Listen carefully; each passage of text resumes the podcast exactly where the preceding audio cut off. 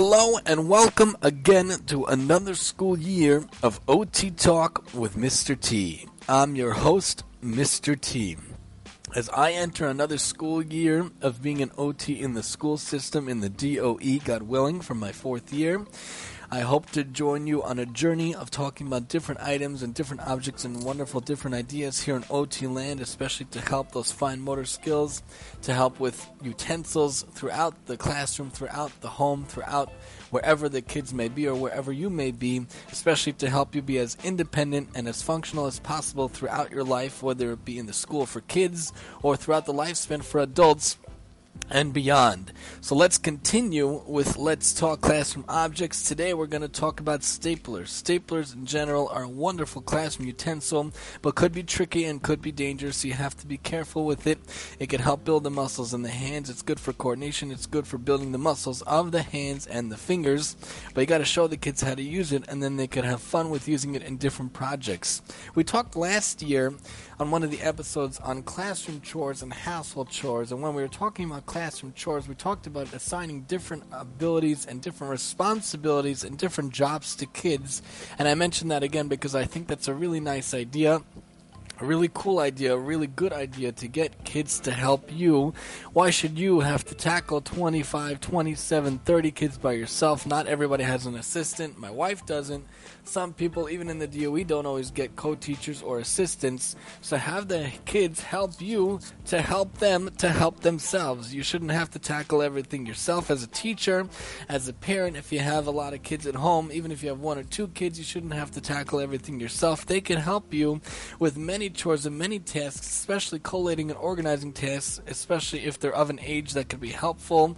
Not talking about little, little babies, we're talking about you know school age kids and beyond they could definitely help you and they could help you collate they could help you organize. If you make things fun if you make things positive you make things energetic you could get kids to do almost anything to help you. They could want to sweep the classroom. They could want to collect the materials. They could want to collate materials and to staple materials and to organize materials for you. So you don't have to be alone.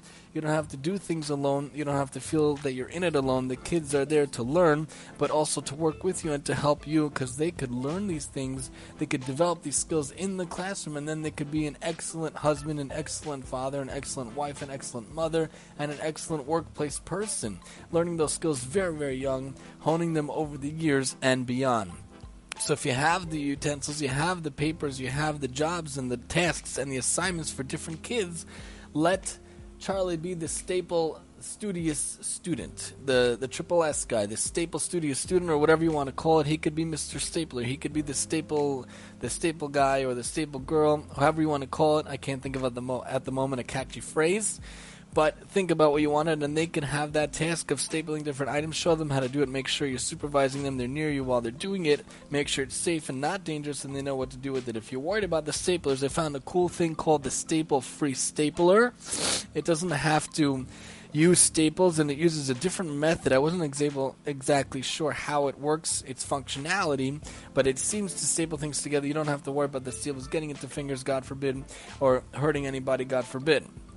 But if you're able to use the stapler, you're able to be safe with it, and you're able to make sure that the kids are okay with it.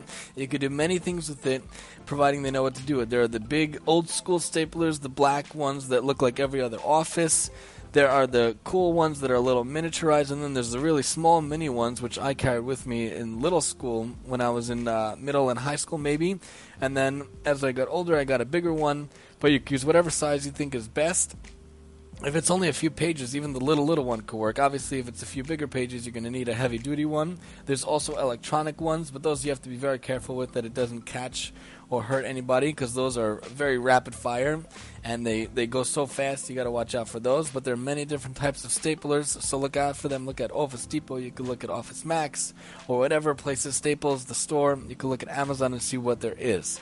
Besides for just stapling papers and collating and the like and putting up obviously stapling things on the board when I work in the classroom, in my classroom, in my quote unquote office, which is just a small classroom usually in the DOE. I like to staple the kids' art. I like to staple the kids' things that they do, and even I get the kids to help me organize the room itself. A lot of teachers have to do it themselves. Sometimes people get others to help them, but in my room, I like the kids to help me out. It's a good functional skill. It helps me help them to help themselves, of course, to learn how to use the stapler, and it makes the room look pretty. If they're going to come twice a week or even once a week to my room, why can't they have input? Why can't they decide how to make it pretty, how to make it look nice? So one year, I had the kids help me staple up the A to Z, all the ABCs, and then we stapled up all the numbers one, two, three. We stapled up uh, different things. We stapled up a nice big sign that said OT, occupational therapy, and then we put up different designs and whatnot. A lot of schools require that different providers and teachers make the bulletin board look nice and make it with borders and different colors, but it's much more fun when the kids are involved and kids are very creative. You don't even have to ask them how to make the room look nice. Just say, We're going to decorate the room, make the room look nice, and they think of brilliant, really nice ideas and after each project we do, if it's able to go on the board, if it's something out of paper or the like, even a popsicle stick can be stapled. And the kids really love to staple it. You know, if you take the stapler and you open it and then you, you like pound it into the wall and you show them how to do it carefully under your supervision, it's a really fun thing. It's a really nice thing. And they're able to use that stapler and they see it in a vertical position. We talked last year also on one of the podcast episodes on how awesome vertical standing activities are because you're fighting gravity. So not only are you getting fine motor movements involved in the hands and the muscles and the arms and the elbows and the shoulders, but also you're fighting gravity. So they're doing it in standing, and that's a nice, challenging task, a task they could do, but puts more element in it. If they staple something on the desk, they staple something on the table, gravity is assisting them. Gravity is pushing down on the stapler. They just, they just got to go pop, and it easily staples the item. But when they're standing up on the wall, they have to fight gravity pushing in that stapler, so it takes an extra element and extra effort, makes them work a little harder, makes them get involved a little more. So we like to do that also. So when you get them involved with the stapler, you could be as creative as you want. You could do stapler art. You could use paper and other types. Construction paper is my favorite, but you could use whatever you want. You could use that fine paper. You could use tissue paper. A little harder. You should try to crumple it because it's very fine, very thin. You could gift wrap things. You could do collating objects with with that. You could have them staple it to the paper I like collating in general because it involves a lot of times cutting. Scissors is another wonderful task. We talked about scissors last year. We might revisit it again this year because scissors are that awesome and that important. As a classroom object, of course, we might come back to it. But when you're collating, it could be so many different themes. It could be food, it could be items, it could be clothing, it could be whatever you want. And all these magazines and newspapers and what have you are so easy to find these items, and then you could have them staple it to the paper to make it a nice collage. Other times we use scissors and glue to collage, but you could do a collage out of the staples as well.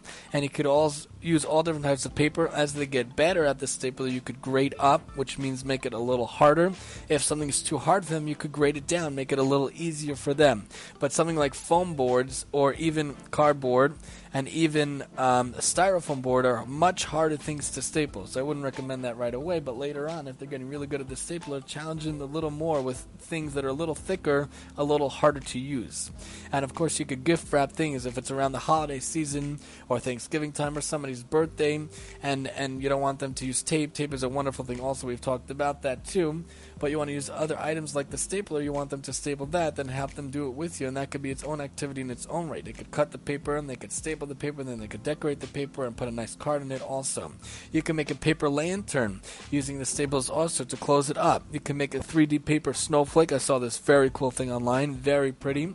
I might not be so good at making it, it takes a lot of creativity, organization, and time, but try it. Very cool. You can make these sukkah rings. The sukkah holiday is coming upon us in a few weeks. It's basically linking chains, linking papers. You cut strips of paper, you, you line the paper, put a couple of lines horizontally down, or vertically down really, and they cut along the lines, and then they take these things and they wrap it around into a circle and staple it, and then the next ring you loop into that first circle and staple it, and you keep looping into that staple, and it looks like a long chain. You can do different colors or the same color, but it's really good. It's really nice things to do, and very cool items to do. I'm a big fan of the linking rings. But in order to save some time, we like to keep it below 10 minutes here on OT Talk with Mr. T. Join us next time as we continue with the wonderful classroom object of staplers here on OT Talk with Mr. T. And I'm your host, Mr. T.